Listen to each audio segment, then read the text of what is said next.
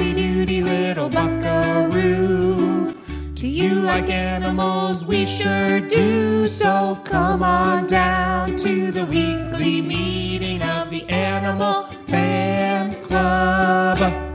Cuckoo, cuckoo. The cuckoo clock is proclaiming that it's creature o'clock. So ring that buzzer. It sounds like a lion roar. Roar! And open the door to join us for the 65th meeting of the Animal Fan Club. I'm the hostess cupcake of simians, Meredith, And I'm a freshly shorn alpaca, Mike. and we meet every week at our clubhouse we like to call the Dalmatian Station Ruh, ruh. to talk about our favorite animals. While we lack in expertise, we make up for an unbridled enthusiasm and childlike wonder. Wow. So, saddle up that miniature horse and hold on tight for the furriest, fin and feathered podcast in all of the kingdom, Animalia. Nice job today, Mike. Thanks. I have a feeling this is going to be a good one. I hope so. I'm feeling a lot of positive animal energy right now, I gotta say. Oh, yeah? Any specific animals? Uh, well, that's a good question, Meredith. I'm glad that you asked. I'm feeling like a sleepy, sleepy, hibernating. I feel like my home is complex. I feel like there's multiple rooms that have different purposes. yes. And I feel like I'm just sleeping a lot. We are in these winter months. I do not blame you. Mhm. I was feeling very much that way last week.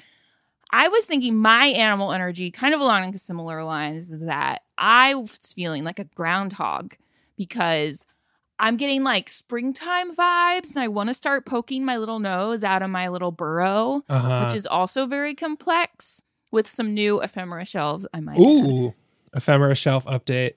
But then today, so it has been kind of warm. It's been nice out, you know, and warm, and people have had their windows open. It's very lovely. And then today, the temperature plummeted. And then I feel like one of those greyhounds that's like outside but needs to wear a little jacket because their fur isn't, you know, um, I guess thick and hardy enough to protect them from the cold. Uh huh. So I'm doing a little oscillation between groundhog and greyhound. Okay. But firmly in the, well, I guess GR category. Yes, I'm firmly GRing. Grr. Grr is right. We both had a similar animal encounter in that we both cooked pork shoulders Oh, no way. recently. Oh my gosh. Have I told you about the pressure cooker? No. Oh, there's a pressure cooker now, too. Oh, how do you like it? It's amazing. I come across recipes for pressure cooker stuff all the time, and I'm like, if only I had one. The pressure cooker showed up at the apartment. It was unboxed. A trip to the grocery store was made. Another trip to the butcher was made. yes. A five pound chunk of meat was purchased. Mhm. It was returned to the home and then like grilled or, you know, saute setting and like kind of seared Mhm. and then put in the pressure cooker and made pot roast in less time than the pork shoulder spent in the oven. Wow. Yeah. Wow. Yeah. That's impressive. Yeah, Yeah. my pork shoulder spent seven plus hours in the oven. I hate to I hate to imply that I'm actually making this, so I will qualify and say that my boyfriend Brandon is the one that's cooking all the food, I see. But I'm just reporting the facts. Yes. There you go. Yeah. I have to say, I, you know, I was a vegetarian for a very long time. So this is kind of a new world for me. But I really had a great experience. I like went to, um, I like called ahead and I was like, I need an eight pound pork shoulder. And he was like, Oh, we got that for you. And like hooked me up. And then it was like the same guy I went and picked it up from. And he was like so cute. He was like the nicest guy, Schatzie's Butcher um, on the Upper West Side. And like long time, I mean, they're Schatzie's Butchers have been in New York since like the 20s, I think. So it's like a long family establishment. And he was the nicest, nicest guy. Like, wanted to know all about how I was going to cook it. And it was quite an experience. It sat in the oven, like I said, for like seven hours. We did it like Korean style pork shoulder. Uh-huh. It was good. I mean, it was a little overwhelming, like for a former non meat eater to be like going that full bore.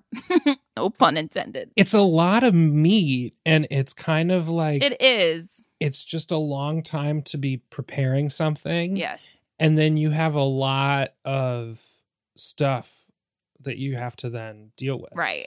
Right. We ate pork for days. Oh yeah. And now I'm a I'm a little like OD'd on the piggy, but We've only gotten the half shoulder because between the two of us, that's like first that's that's pork for like way too much the first night, yeah. like a moderate amount the second night, and like maybe not enough the the third night. So I think we just perhaps need to be better in our pork allocation.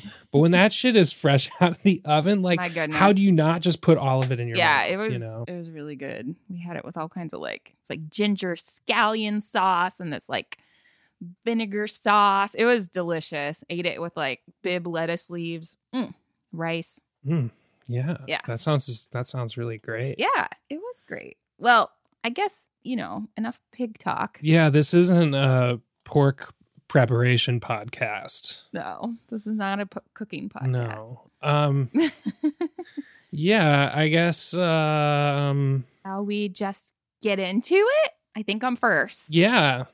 Yeah, I go f- wait, it's uh what day is it? It's Tuesday. Oh wait, It's it's that's not how we do it. No, we don't do it by days. Okay, wait, it's an odd number episode. Okay. So that means So I go, go first. right? Ladies first. Episode 1. Yes. it's Tuesday. Yeah. Okay. All right. All right. Ready? Ready? Clearly okay. Okay. Texana you. Texana we. Texana who. Taxonomy. Kingdom. Animalia. To know 'em is to love love 'em.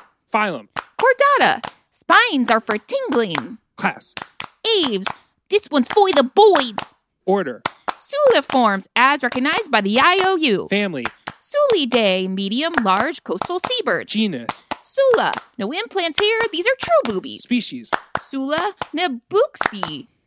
The bluer the feet, the kissier the beak. It's the blue-footed booby. Oh, the booby makes an appearance. Finally, so this is another installment from my Dirty Birds mug series.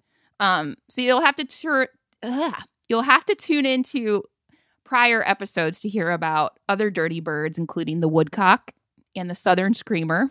but today we have the blue-footed booby, and I cannot tell you what a delight this was to put together. I was just giggling and because these guys are really cute. They're kind of full of personality, and their relatives are also kind of fun as well to learn about. So let's just get into it. I'm here for it. Yeah. so let's just quickly go through some tax facts, some interesting things in here. So, um, class Aves, we know, is birds, my favorite. So, order, the Suliforms. Um, so, Suliforms also uh, includes cormorants, frigate birds, shags, and gannets. Um, so, these are all water birds. Okay, so these are going to be like words, birds that typically eat a lot of fish, hang out in coastal areas, Sure. um, ocean birds. So these guys were formerly categorized under the pelicaniforms, which I believe has come up with other birds that we've done. And this is what they were categorized. This is what the blue-footed booby was categorized in my wildlife fact file, which, as we've learned, is out of date. Well, yeah. Yeah. It's not updated as regularly as the internet. No, no. I think the last update was like when I received my last packet in 1992. So, pelicaniforms before was like this huge order, like it encompassed a lot, but it's now um so those folks over at the International Ornithologists Union, the IOU, so they've kind of put the order of pelicaniforms under scrutiny because before they've identified it essentially as um, polyphyletic, meaning that it was an order where birds with, say, similar characteristics, morphologies, would be grouped together, although they didn't share some sort of common ancestor. Whereas to kind of break pelicaniforms into smaller groups that do reflect or do kind of trace through a common ancestor, it's believed to be a little bit more accurate. So that's how we get suliforms as opposed to pelicaniforms. Uh huh. Yeah. Okay, so now we can get into the family of Sulidae, not to be confused with Suidae, to go back to pork. So Sulidae is these birds, the boobies and the gannets. It's not pigs, hogs, and boars. Sure. Okay. Sure. I was like, what? Suli Day? Suli Day. Suli Day. And I will say the Suli Day, they have to be some of the most like sartorial or like high fashion of the birds because if you look at pictures of gannets, Uh huh. any of the boobies, they are so striking in their features. Like oftentimes like the the way the plumage is colored, like you'll just have these really like sharp lines. There's not kind of a lot of fading. It's like you'll have like a black like like the head will be black and then it'll be like strongly cut across the front and just go right into like a big white section. Or you'll have like really interesting coloration, kind of like cool like eyeshadow moments on them. They're so beautiful looking. They sound really gorgeous. And if you just look up, say, what was the one? I think it was like the brown footed booby was hilarious. The red footed booby, which I'd never seen before. Oh my goodness. These birds are like nailing it. But they also, they're not only the most like high fashion of the birds, but they're also medium to large coastal seabirds who plunge dive for fish. So we'll talk about what plunge diving means, though I think it is kind of self explanatory. Is it diving while plunging or plunging down? Yeah, Doing you're- plunging underwater while diving, like diving underwater? Yeah, well, it's like you're flying through the sky and then you just kind of like dive towards dive towards the water and plunge in and grab your fish snack. So that's plunge diving. Nice. Yeah, so they plunge out of the air into the water. Okay. Yeah. So moving into the genus of Sula. So as I said in the text here, this is no implants here. These are true boobies. And so this is where we're dealing with our red-footed boobies, our blue-footed boobies, our brown-footed boobies, all these awesome birds. And the name booby actually comes from Spanish slang for bobo, which means stupid fellow because apparently these birds are really clumsy on land and they're also they don't really have like a strong sense of fear so i guess they're just kind of easily taken over by predators because they're like duh what Oh. er? yeah so that's why they're known as dumb but i think they're actually pretty great um, and then finally the species of blue-footed booby which is known for its characteristically bright blue and webbed feet. Okay, so now we can get into it. So, first, let's talk about where they live. So, they're in the tropical and subtropical islands of the Pacific Ocean. So, kind of down like around the southern California Gulf and kind of down um, into Central and South America as far south as Peru. But most famously, so about half of all of the boobies will breed on the Galapagos Islands Aha. home to like some of the coolest animals out there. And I'd love to go there someday. Yeah. Some of the most famous Yeah, like out there. Galapagos tortoise. Mhm. Yeah, so that's where they hang out. In terms of appearance, so I've talked about this a little bit. So they've got kind of like brown and white plumage around their heads, and but that fades into essentially this like pure white chest, um, pure white chest feathers, and then there's dark brown feathers on their wings. Their beaks are greenish gray, but they're also like super duper pointy. And the beaks themselves are serrated. So when they do that Ooh. plunge dive into the water, it helps them catch those slippery fish. yeah, fish are slippery. They sure are. And so, and then we get to talk about their blue webbed feet. So that actually comes from like the lipids in the fresh fish that they eat. Oh. So, like the more well fed and the more diverse their diet is, the bluer their feet. But also, so the blue feet, the brightness of the blue feet corresponds also with kind of their age because the blue will fade as they get older, but it also just is an indicator of health. And we'll talk a little bit about that more later. That's interesting. Yeah. So it indicates youth and then also like essentially their virility hmm um, and their attractiveness as a mate. So in general, they're kind of goose sized. So they're kind of big, bulky birds. Um, but the females are larger. So they're about four pounds and the males are about three pounds. So we can talk a little bit more about their feeding. We have mentioned it a little bit. So they fly through the air over the water to spot a fish. And at which point they will just dive into the water to catch the fish with that kind of like serrated knifey beak that they have. but sometimes they hunt in booby teams.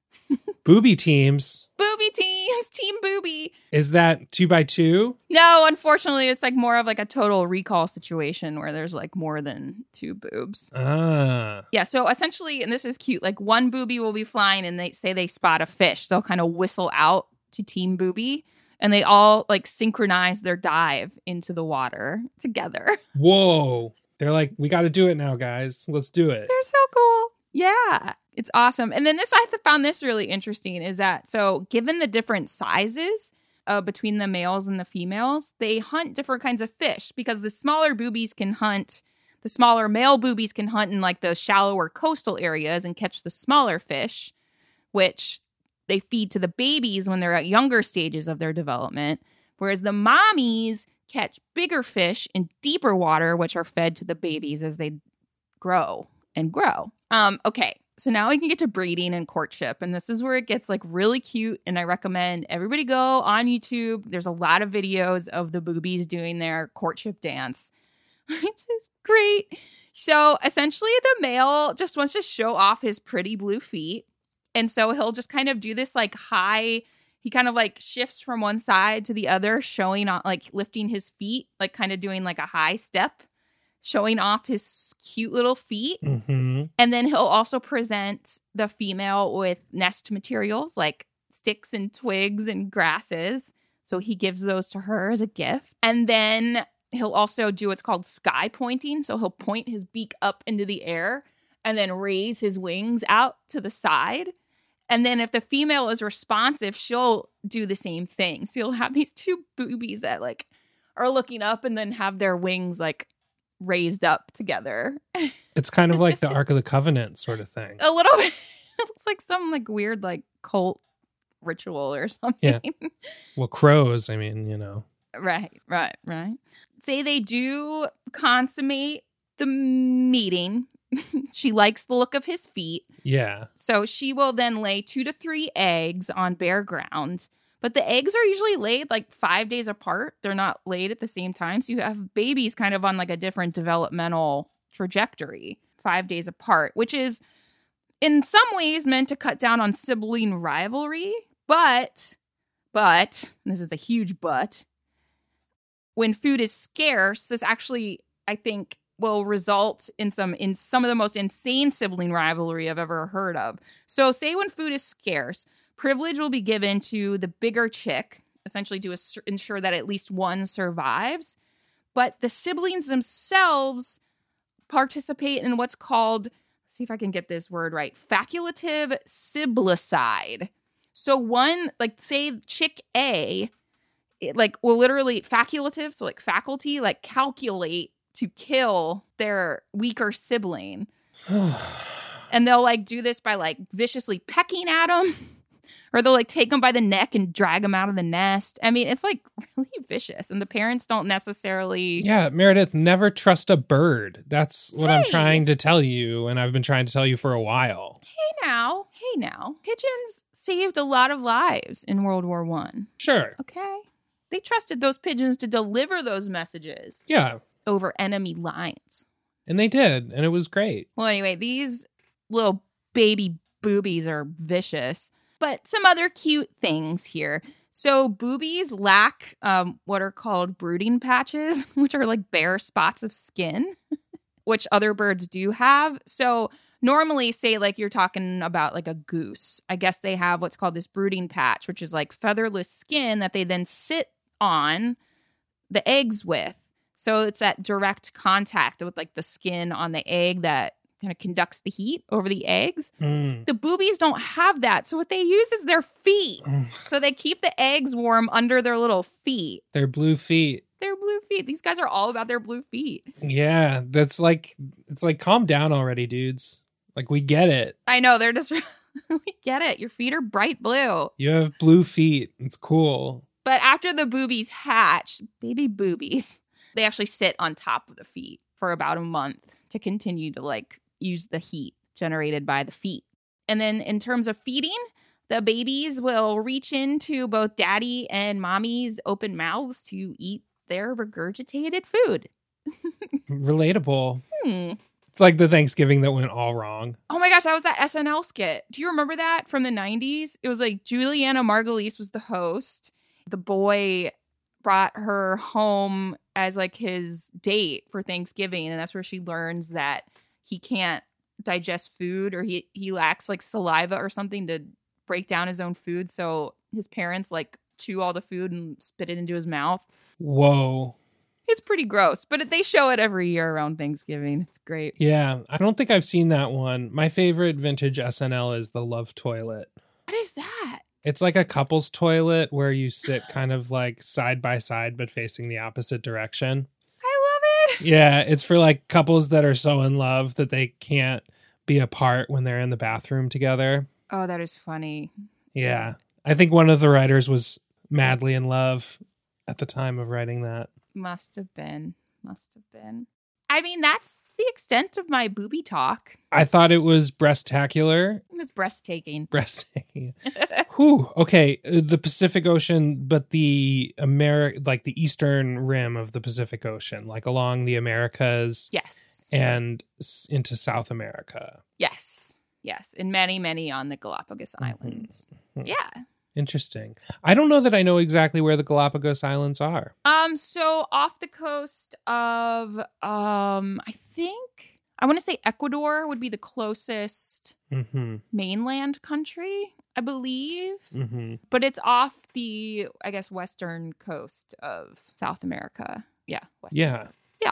Yeah. In booby territory. In booby territory. So Cool. Yeah, I guess I don't really have any breast questions or booby questions for you. Well, you know where to find me if you have any. I do. I do. Um break time? Yeah. When it comes to music, we all know that horses, love grunge. and all that goes with it. Flannel blankets, Long stringy hair. an overriding sense of ennui. I mean, just look at those long faces. Until now, With Brand Clubby's newest musical offering, hey, that's what I call Barn Grunge Volume 1. this hard riding, hoof pounding album features today's hottest four stars, including Allison Rains with Here Comes the Rooster and Glue Factory. and Pearl Barley with their smash hits Jeremy, Made in Class Today, and Evenfold. Or Saddle Garden's Brooding Jams, Black Hoof Sun and Burden in My Mane. And we can't forget Nirvana with Smells like Teen Carrot. All Apologies, I Trampled You, Horseshoe shaped box. and Trot As You Are. Don't gallop away from your chance to experience the best of the Seattle farm scene with Hey! That's what I call Barn Grunge Volume 1. And if you order within the next 15 minutes, you'll also receive a full size poster of Kurt Grow Maine, perfect for any stable wall. Order yours today.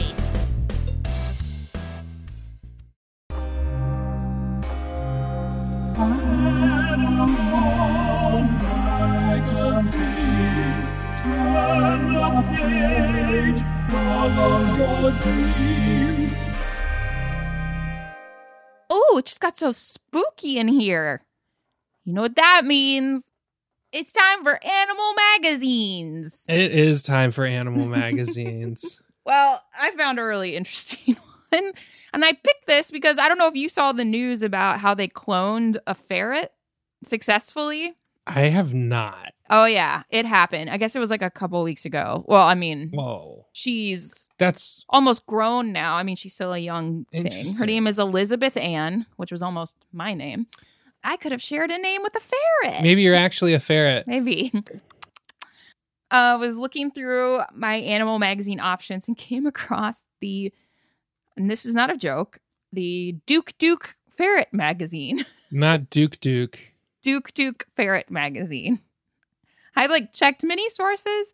This is for real. So it's like a um, publication of ferretworld.com and you can buy individual issues. I don't know if it's something you can like subscribe and have your mailman bring you. I hope so. So it looks like the first issue was from 2017 and it was the Ferret Love edition. Not ferret love. so I think it came in February, I'm assuming. So some of the topics included how to strengthen the bond with your ferret. Does your ferret love you? The hidden dangers of ferret breeding. What is it about ferrets that we love so much? And everybody's favorite, the ferret of the month. I wonder if that ferret gets like a full like centerfold. I hope so. Me too. They deserve it. But I I clicked through and I looked at some of their other special editions, and those included ferrets around the world, amazing ferrets, and ferret diets. Ferret diets Yeah, for the ferret that's trying to slim slim down a few pounds. or just diet in the sense of like what they eat in general. Oh, what you feed ferrets. yeah, I guess yeah. what does a ferret eat? No. Well, because that was part of my lizard journey. Was I was like, I don't want to be getting freaking gut loaded crickets over here, you know. So I was looking at an- like lizards that eat fruits and insects and things. I wonder what a ferret eats. Probably like mollusks and Well, there was another issue of Duke Duke Ferret that I saw, um, or it was like why you should feed your ferret eggs. okay. So I think, and I will, I Mm. do know that because they are like weasels, they're mustelids, that they do eat other. I know that their relatives, the ermines, eat chipmunks. So I'm assuming they, it's probably meat of some sort, ferret feed. Mm-hmm. I bet they eat could eat like cat food. I don't know. Don't at me. I don't know. I'm just assuming. Yeah, I don't know. I don't know. I don't know. Whatever. yeah, So yeah, that's Duke Duke Ferret magazine. that's great. Thank you for that. You're welcome. Well, Meredith, when we decided to do animal magazines, I thought to myself, what magazine would a horse girl want? Because, you know, horse girls, I feel like horse girls are in the ether right now. Like people are talking about horse girls, people are like acknowledging past horse girl tendencies, people are clarifying their like horse girl inclinations and everything. So Yeah. I'm like, well, what about a modern day horse girl? Where is she to turn? And it turns out the name of the magazine is Young Rider. Oh. I love this. Yes, it is the only magazine of its kind specifically for and about horse crazy tweens and teens ages 8 to 15. For over 20 years, it's delivered a fun filled mixture of English and Western riding instruction, horse care tips, contests, beautiful color posters, and stories about real kids. Young Rider continues to encourage and inspire kids to pursue their passion for better riding and horsemanship. I would say horse horse ridership, maybe that would be better. Yeah. I mean, all these pictures are girls, and your main uh, horse girl ship, perhaps. oh man. From need to know facts about horse care and training to fun stories about real kids and their riding adventures, Young Rider is full of entertaining and educational articles for kids who love horses. That's so sweet. Yeah, it's actually really great. There are back issues available on the website just back to summer 2020, so that gives you an idea of just how popular it is. Uh, let's see some of these some of these articles. There's a expose on a young rider who's doing great in the barrel racing world. There's an article called "Choosing a Horse Camp." You've waited months for this. It's finally time to reserve your spot at horse camp. Yay. You need to do this in January or February to avoid camps running out of space so you can get an early bird discount. there you go. There's a barrel racing short story, The Case of the Tipping Barrels. Sounds like a mystery. Oh. Rules to feed a horse by, like your ferret diets. yes, yes. Uh, balancing act, develop a sense of security in the saddle. Rain ready, introducing your horse to a rain slicker. DIY, spread love in horse cupcakes. It's a bunch of cupcakes that are arranged in the shape of a horse. So not ho- cupcakes for horses. Right, right, yeah. Oh wait. Oh wait a second. It says this Valentine's Day show your barn buddies that they are the frosting to your cupcake with this amazing horse cupcake cake. I'm curious, is a barn buddy like a horse or a human? That's my main question. uh let's see what the uh Barn buddies. Is it okay to feed to horses? I guess I don't know. I guess it depends on what's in it. Yeah. Barn buddies. It's. I mean, I don't know. I, I guess you hope that there's an adult in the room. Yeah. you know, Yeah. or or at least that the child is knowledgeable enough ho- about horses that they've read some of the horse feeding rules, you know. But yeah, this is like really cute. It's a really like love fun and vibrant vibe. There yeah, there's resources for camps and lessons and kind of a division of articles. It just seems like a lifestyle horse ownership. There's a tack shop. Nice. There's information about horse breeds. If you spend long enough on the website, it gives you a boom and then like a pop-up bar comes out of the bottom and it says get horse related content straight to your inbox every week from Horse Illustrated. So they seem to be affiliated with Horse Illustrated. I like to see that swimsuit issue. Yeah. Those sound like a couple of good animal mags. Yeah. Oh my goodness. That is really adorable. I love that that magazine exists yeah. for young writers. Horse crazy teens and tweens. Oh my goodness. It's so innocent. It's so sweet. Oh my goodness. Well, that was great. I feel renewed.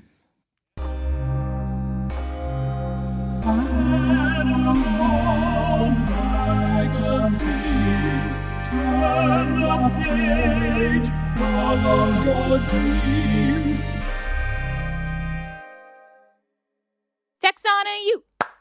Texana we. Texana who? Taxana, me, Kingdom. Animalia, a doy, doy, doy. Phylum. Chordata, I'm back in the spinal groove. Class. Reptilia, cold blooded tetrapods. Order. Squamata, scale, scale, scales. Family. Diplodactylidae, geckos of Australia and New Zealand. Genus. Correlophus, a genus with three species. Species. Ciliatus, the crested gecko. It's a very popular gecko for home gecko enthusiasts. I like that you're back in the spinal groove. So, back in the spinal groove. Yay! Yeah, I'm leaving my jellies behind for just a moment. Um, Mike's jelly. more on that later. Yeah, thanks, jellies. That was fun. It was a good time. I'm. Don't worry, I'm coming back. I because I'm finally starting to grasp. You know. Yeah. All right. Yeah. Kingdom, Animalia, the phylum Chordata, uh, back in the spinal groove. back in the spinal groove. Okay, class Reptilia, reptiles. We know them, cold blooded tetrapods. Right. Order Squamata, squamates. These are lizards and snakes. And squamates is the second largest order of vertebrates after perciform fishes. Yes. I think we got, uh, maybe we have this one down by I now. think we do have it down. There are over 10,900 species of squamates. They're distinguished by their skin. It bears horny scales or shields. So it's not reptiles that have scales, it's Right. squamates that have scales. There are other reptiles like the crocodilians that do not have scales. They have scutes, but they don't have scales. That's right.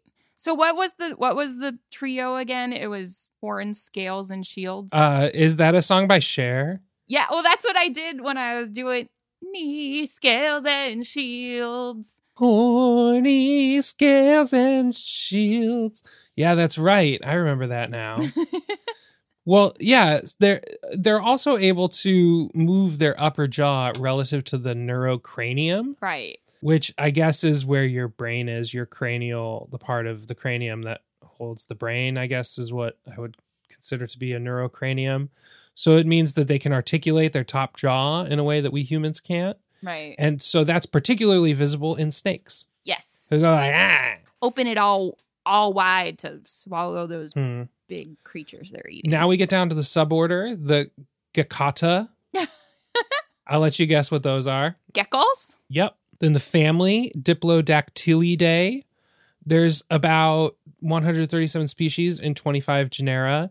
These are in Australia, New Zealand, and New Caledonia.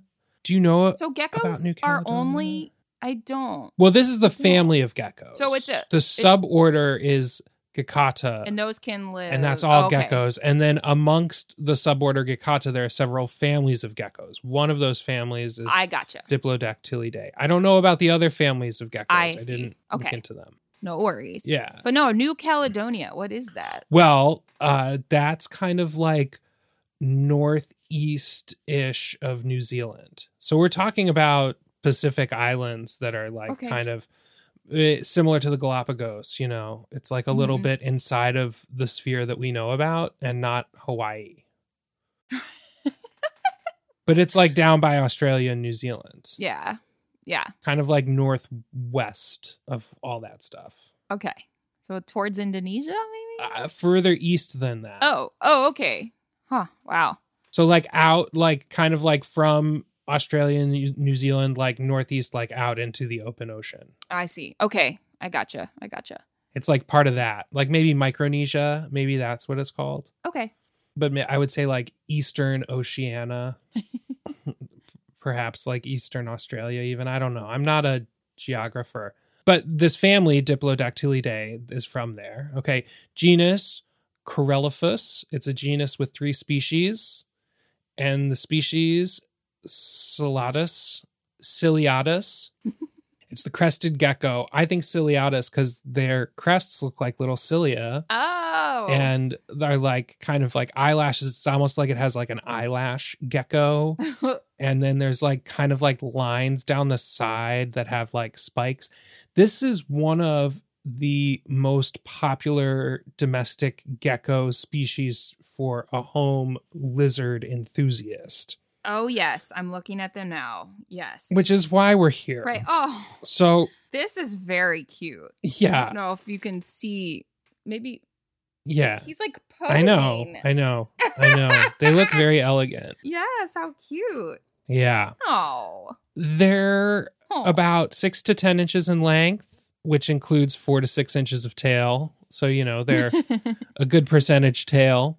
hmm They have toes and they're both their toes and the tip of their sort of like semi prehensile tail has a bunch of small hairs called setae. Huh. I can see And- them. Kind of. Yeah. And that is believed to be the structure that helps the gecko climb on most surfaces by using the uh, a, a weak van der Waals force, which is a it's like an atomic thing. So these these lizards are essentially like manipulating atoms with their little uh, magic spatulae fucking fingers, man. I think I also read about that Vanderval. Van der Waals. think of like Vanderval's rules, like Vanderpump. No, Vanderval. I think I read about that with the housefly. Yeah. Yeah, it's like a very weak force, but it somehow it like maximizes the use of it. you Right, know? right. Okay, so they're mostly arboreal. They like trees. They like the canopy of the New Caledonian rainforests. they can jump pretty well. They're crepuscular. They'll spend the daylights sleeping in secure spots in high branches. They're not necessarily like the fiercest climbing gecko. like the tokay gecko is like a fiercer climber, but like they can still climb Got it. they shed a lot like up to once a week when they're babies and when they're full grown it can be like one to two months they'll shed Like their whole skin. hmm hmm Whoa. it was long believed to be extinct but it was rediscovered in 1994 after a tropical storm which is kind of part of i think what's so wild about it being such a popular domestic animal now that like in 1994 they were like oh we thought these geckos were all dead but here's a bunch of live ones Yeah. And now they're everywhere. They've been a pretty quick, it's a quick rise to fame for the gecko. Meteoric rise. hmm There's been reports of females laying eggs with no sexual activity from a male, which sounds like chickens for the record. Oh. But there have been no confirmed cases of asexual reproduction in geckos. Instead, they reproduce sexually. And we don't know a lot. I mean, like, we thought they were extinct until 94. We don't necessarily know how they do it in the wild, but we know that in captivity, they will breed at whenever. The lady will lay two eggs. They'll hatch 60 to 150 days after they're laid. Eggs are generally laid at four week intervals as long as they, the ladies have a decent fat and calcium reserve, you know? Natch. Yeah. So, uh, it's, it's the, they have like two sacks for calcium on the roofs of their mouths, which feels like a good place to keep a calcium sack. and if she, if the lady doesn't have enough calcium, her calcium sac will be depleted and she'll suffer from a calcium deficiency, which would lead to a calcium crash, which is the thing you have to watch for in your pet lizard. Oh. So, look, I'm looking. Oh, there's a okay. So the lady the lady lays the eggs every 4 to 6 weeks, but that goes on for just 8 to 10 months. And then there's a cooling period where she like takes a little bit of time off. Take some time for her. Mhm. And if you have to when you're keeping these geckos in captivity, you have to initiate the cool down period and like separate the lady from the boys. Otherwise, she'll just keep reproducing until her calcium sacs are depleted. Oh no. Oh. Yeah. Gives and gives and gives. the reason why I got interested in these geckos is because I've just been considering ways to bring life into my home. You know, there's this like trendy thing to do now is to grow like mushrooms on your countertop, like blue, blue oyster mushrooms or like lion's mane mushrooms. Oh yeah. And so, I, yeah, so I'm like, my friends are doing it. I'm have a kit that I've ordered that's coming in the end of March sometime. And I'm going to grow oyster mushrooms in my home. I'm the most excited about it. That's so fun. I haven't heard about this trend, but I think that that's cool. Yeah, it's super duper fun. And so I have been watching a lot of YouTube content about like the cultivation of uh, mushrooms and also about like uh, research of um the I- I've been like uh, it's extended into a lot of like home gardens and things and I'm thinking like well if I start growing this then like I should get plants too and then it's not a far leap from plants to like a terrarium where like a bunch of plants could live and then it's like, well, what if I wanted a living terrarium with like insects to like clean up the litter? And then it's like, well, now I've just made a creature habitat, so I should probably get a creature. So I've sort of like lived this fantasy pet journey about like how much fun it would be to have a gecko. Oh. And it's what's taken me to here. I was gonna ask what what took you to here. I love that sounds so fun. Yeah, it was a YouTube journey. It really started with the like, okay, I'm to grow fungus. I'm to grow some plants. I need to get plants in this apartment. Yeah. and then like well maybe i should put a bunch of plants in an aquarium with a water feature Love a water feature. yeah and i learned that like the basic technique to making uh to making an aquarium or like a terrarium or a vivarium is that you create the topography with like a spray insulation foam. Okay. and then you kind of like cut it down to shape and then you like cover it in silicone and then you like pat substrate down on it.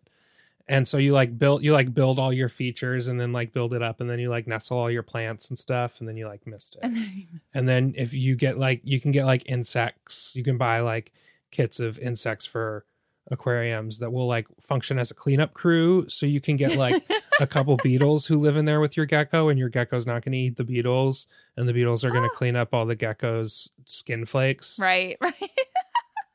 oh my gosh, I love this. This is so cool. I haven't yeah it was hard to not talk about it in the intro but fortunately we ended up talking about some other stuff yeah.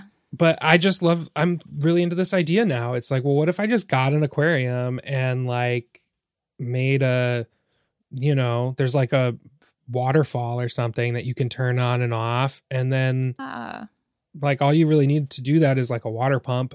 And um then like okay, well what about uh what about like, you know, a little shape and structure? And maybe I can like build things. So I want to get this like big ass tank that's like huge and build like three trees and have like multiple geckos so they can like hang out in the different trees. You're supposed to give them plenty of places to hide Yeah. from you and each other okay. because they like to just kind of hang out and uh, they like trees, they like climbing.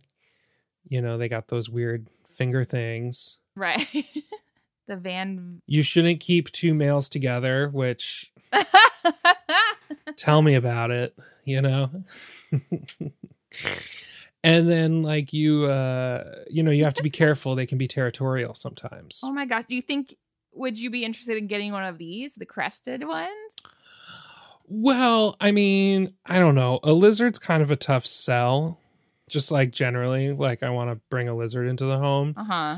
and i mean i don't know. It's hard for me to really say anything with certainty right now because I it just you. feels like everything's so fragile and like if all of a sudden i just have to like bug out oh, i Yeah, I mean, like a lizard's, you know, that's some responsibility. true. It's true. Well, you can get your terrarium in place first, you know. Right, right, right. That's what I think I'm going to do. I think I'm going to set the achievable goal of like finding a inexpensive aquarium and obtaining it hmm and maybe maybe like get one that is not the size to fit a gecko but is like an appropriate size for the space that I have Right. and you know have a little sort of zen waterscape sort of vibe. This this sounds so fun. Yeah, I'm kind of feeling some of that direction. Love it. Thanks. I mean, these guys are really cool. I've never really paid much attention to these pictures, but I love how they're so photogenic. And also, I love all the pictures of them like with their tongues out. There's a lot of tongue out gecko pictures. Yeah, they like sticking out their tongues. They sure do. Oh, I'm very excited for this journey you're going on, Mike, regardless of whether a gecko comes into the picture or not. But Thanks. Yeah, I mean, you can you can also so get these fun. like little mini crabs that are only like an inch across, and you can create like a crabscape that they like live on. You know, yeah, like that's kind of fun, right? yeah. Maybe I need a crabscape. Maybe I just need to like check in with my crabby pals and be like, "How are you guys doing over here? Everything cool? Okay, great." Like, I don't know. Here's I'm, Stay silent if you're good. All right, good. yeah. Everybody, raise your pincer if you'd like to bring an issue to my attention. oh, I love it. Oh, that's so cool. I'm excited for you. Thanks. Yeah, we'll see how it goes. I feel like maybe this like micro pet terrarium journey is like maybe that's maybe that's a good place. Well, you'll have to keep keep us all updated. I will. I will. Right. Well, Um, do you have any questions, queries, concerns, traumas? definitely not. I know that was mostly just an aquarium presentation, but Well, hey, you're in the right place for it, so yeah. I'm here Yeah. for it. All right. Well, break time. Break time. Hey, Petunia, how's it going? W- What's that, Jerry? I, I can't hear you. Hey, Petunia, how's it going? Oh, pretty good, Jerry. How are you? I'd be better if I didn't have to slow down every sentence for you. Oh, I know, Jerry. It's just my big old elephant ears are plugged up with big old chunks of earwax. That's a real problem, Petunia. Earplugs are a problem for us pachyderms. It's not like we're a cetacean with earwax plugs that accumulate over years and can be used to determine our age. I heard like half of that. Well, here, try these. Brand Clubby's new elephant eardrops. Huh? Oh, just read the label, Petunia. Brand Clubby's new elephant ear drops. Oh, wow. These help remove my earwax plugs? They sure do. Brand Clubby's new formula is strong enough for a whale, but pH balanced for a pachyderm. Uh, I, I still can't hear you. Hang on. Oh, whoa, wow, I can feel it working. You'll notice full effects in about 15 seconds. I heard you say seconds clear as day. Amazing. it sure is, Petunia.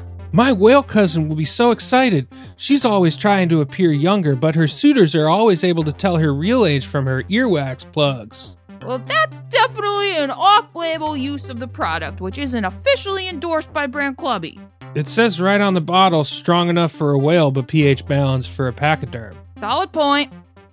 Brand Clubby is not liable for any use amongst cetaceans. Oh, whatever, Petunia. Now I'll just pretend I can't hear you. Use code CLEAREARS25 for 25% off when buying from the Brand Clubby web portal. Now that I heard.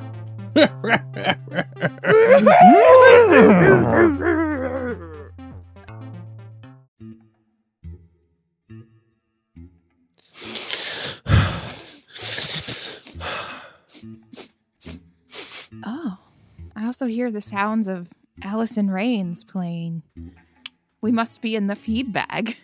Must be. All right. I think we're in the feed bag, Meredith. Cynthia from Harrisburg would like to know how does a penguin like their eggs? Um, I, Cynthia, I'm just wondering how would they like them cooked, Ooh, I, I didn't think of that. or how? Yeah, because I mean, if it's like eggs they've laid, we know they like to keep them on their feet. Right. Right. Foot eggs. They want foot eggs, but maybe they're into a nice scramble. Or, granted, they didn't lay it. granted, it's not one of the eggs they laid. Right. Okay. Okay. I think that penguins like their eggs inside of the body of the delicious fishes that they eat. Genius. I think that's the penguins' preferred way to eat eggs. I think they just want the whole fish. Mm-hmm. Maybe they like when they bite into it and the eggs just kind of like go willy nilly everywhere. Do a little squirty squirt. yeah, maybe they're like satisfied by that. But I think that it, I think it, it likes fish eggs, it likes raw fish eggs, fresh, Mm-hmm. fresh, fresh, fresh, fresh, still alive, Yes. fresh. I wholeheartedly agree with you. I think that is exactly how a penguin likes their eggs. hmm Ding, ding, ding. Ding, ding, ding. Well, Dave from Hudson wants to know what's the best strategy for a beetle to cope with a panic attack. I just, I don't know why I feel so hard for this beetle, but I, I don't know. Whew. Yeah, I mean, it's tough. Look, I'm not trying to diminish the beetle experience or say anything, but I guess what I would, the first thing that I'd like to tell that beetle is that this form of your life is fleeting. I would hate for you to spend that period of time just sort of lost in a sea of anxiety. And I guess um, I would encourage you to breathe and to speak to a professional. Maybe there's something that's triggering this that a professional uh, counselor could help you identify Mhm. or work through with you. But uh, but yeah, I I would say I would say in the moment, just remember your breath. Yeah. you know that's what I would tell that little beetle. Yeah, I would say you know you might you might want to just flip on over onto your back, kind of in that helpless position, and just wait it out. Wait for a bird to come along and snatch you up, but don't fight that. Oh yeah, Fight No. that. no I would say belly's down. belly's down for sure. Take deep breaths. Maybe hide out somewhere cool and dark, protected. You know, you want to feel safe during these times. Mhm. So, and of course, professional help is always great. So, yeah, I I think that's our advice. Yeah, don't just bury your head in the substrate. No, Talk it out. talk it out. Swing those antenna around. See what's out Mm. there. Yeah. Well, ding, ding, ding. All right. Ding, ding, ding. Okay. So our final question comes from Samuel in East Lansing, who wants to know if you could have any other animal take the place of the Charmin bears, what would it be? Hmm. Oh, this must be in response to me feeling weird about the Charmin bears.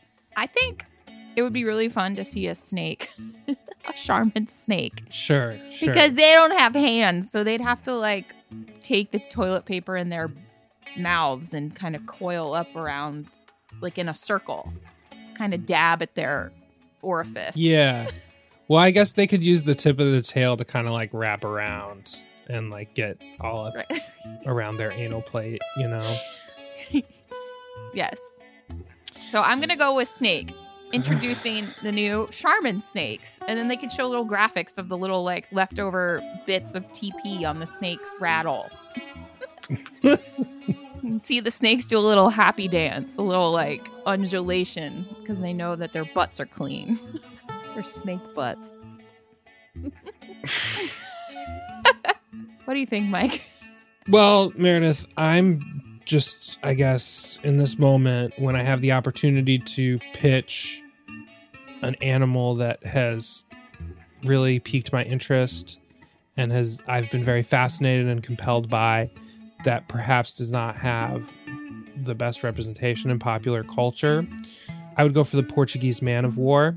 Oh my yeah, Cnidarian friend. yes, And yes, I know what you're thinking, but Mike, that stings. And like, I'm not saying that the Charmin is stinging, but it's more of like a sort of interest, introducing this concept of symbiosis and like sort of meta organisms to the masses, you know? And I think Sure. just harping on that about how this organism is successful only because of its cooperation and collaboration and its sort of acceptance that these different specialized parts of itself are what are necessary for it to live. Right. just live not necessarily do anything besides just live you know? And so uh, i think that's really compelling and i think that it would be great if that those concepts entered the public consciousness and i think maybe the portuguese man of war is the right ambassador for the cnidarian phylum and uh, i just given this opportunity to pitch an idea to the charmin executives how could i possibly pass that up you know Can I just ask one clarifying question? Don't jellyfish or Cnidarians don't they poop out their mouths? Yeah, they shit out their mouths. They shit where they eat. They have one cavity, the gastrovascular cavity, the GV cavity, Yeah. and they like bring their food in and then it like digests and then they like expel it out. The it's kind of like a mono orifice sort so this could be like Charmin. This could be some like what would this be? Um, like vertical vertical integration where one product creates the need for another. sure. So napkins to toilet paper. Sure. You can just market an all-in-one product Sure. to the Cnidarian. Sure. Sure, like one box that comes with both the Cnidarian pack. That plays into the sort of concept of two different things making up the one thing. Right. Exactly. Exactly. Yeah. So this actually would work in a big box store as well. Right. You hear that, Costco? Hear that? Costco and Charmin. We out here with the ideas. Yeah. If you get really creative, like as you purchase the different things, you can assemble a sort of sculpture that looks like a Portuguese man of war, even. You know, I'm just saying, like, I'm just pitching ideas here. I'm just, I know. Yeah, you you're, know, you're we're on just a roll. You're on a roll. yeah. Well, I think ding, ding, ding. We're really Ding, ding, ding. Really yeah. something. Snakes and Portuguese man of war. that's incredible. All right. Well, I guess what a great episode. Talking boobies, talking geckos, talking shitting out your mouth. Yeah. Yeah. Genius, Yeah. We're kind of covering the bases. as it were. Yeah, learning, you know, new frontiers on the concept of reproduction and gender and new thoughts and feelings about all of that and just I don't know, I guess emotions about what life is and what what dogma is and what just I don't know, living is all about. That's What is living all about? yeah, that's that's what we're trying to get to. So uh, keep the questions coming. Animalfanclubpod at gmail.com. You know, we love to hear from you. And have a great day. Bye. Bye. Animal Fan Club is created and produced by us, Meredith Jurgens and Mike Luno. We also create all our original music and sonic experiences. Send us your listener feedback questions to animalfanclubpod at gmail.com. Follow us on Instagram at Animal Fan Club Pod, at Meredith Jurgens, and at Mike underscore Luno. And don't forget to rate and review our podcast on your favorite app. That really helps us out. Thanks for listening to our show. We hope it makes your heart and spirit glow. We'll be here next week for another meeting of the Animal Fan Club.